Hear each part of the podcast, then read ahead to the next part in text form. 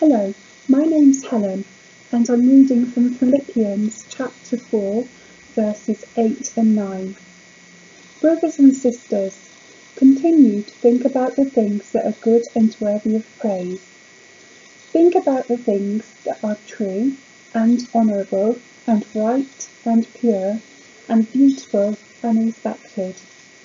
And do what you learned and received from me.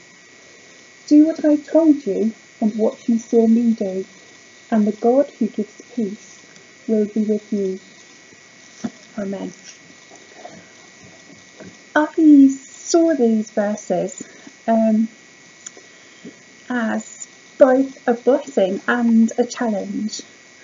Um, I think that these verses are a reminder from Paul to us and the Philippians that peace in the Lord comes from actively choosing and practicing being respectful, honest, and honourable, and all these things.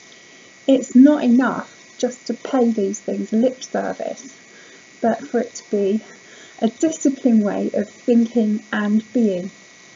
Um, this is the way that Paul has learned to be, and he wants us to learn from him so that we too can experience the reality, the joy, the peace of God's glorious presence just as he does.